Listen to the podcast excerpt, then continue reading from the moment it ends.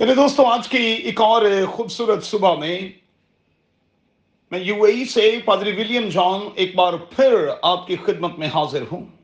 میرے ساتھ دیکھیں، پرانے عہد نامہ میں سے نوحا کی کتاب، اس کا پہلا باب اور اس کی چھٹی آیت۔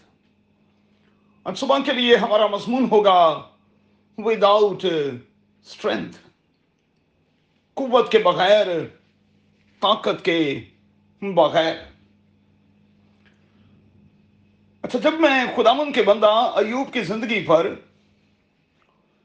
قوم بنی اسرائیل کی زندگی پر اسیری سے پہلے غور کرتا ہوں، تو شان و شوکت جاہو جلال، روب اور دبدبا دکھائی دیتا ہے۔ مگر پھر بائبل میں دکھایا گیا ہے کہ شان و شوکت جاتی رہی۔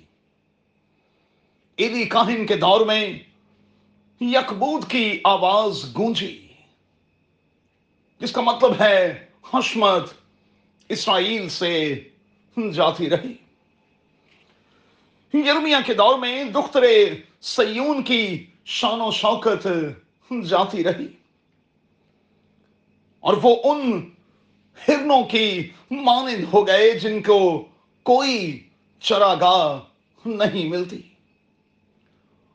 وہ شکاریوں کے سامنے آجز دکھائی دینے لگے۔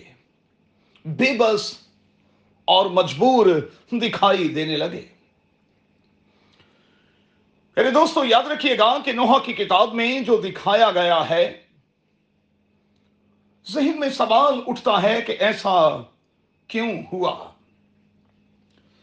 یہ نوبت کیوں پہنچی؟ وہ کیوں اسیر ہو گئے؟ وہ کیوں جلا وطن ہوئے؟ وہ کیوں بے آرام ہوئے؟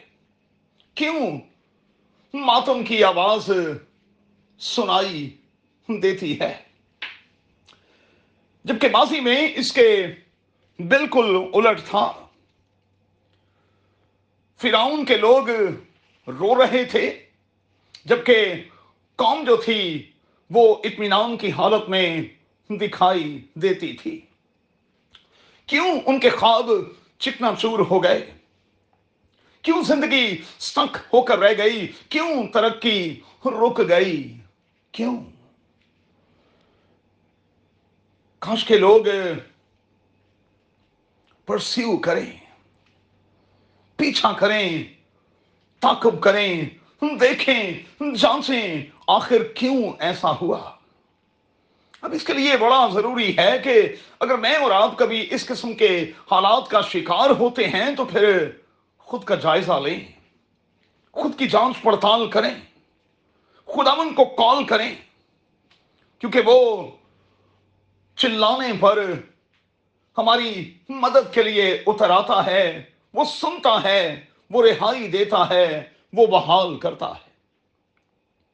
اور جب ہم شکستہ ہوتے ہیں تو خدا شکستہ دلوں کو کبھی حقیر نہیں جانتا۔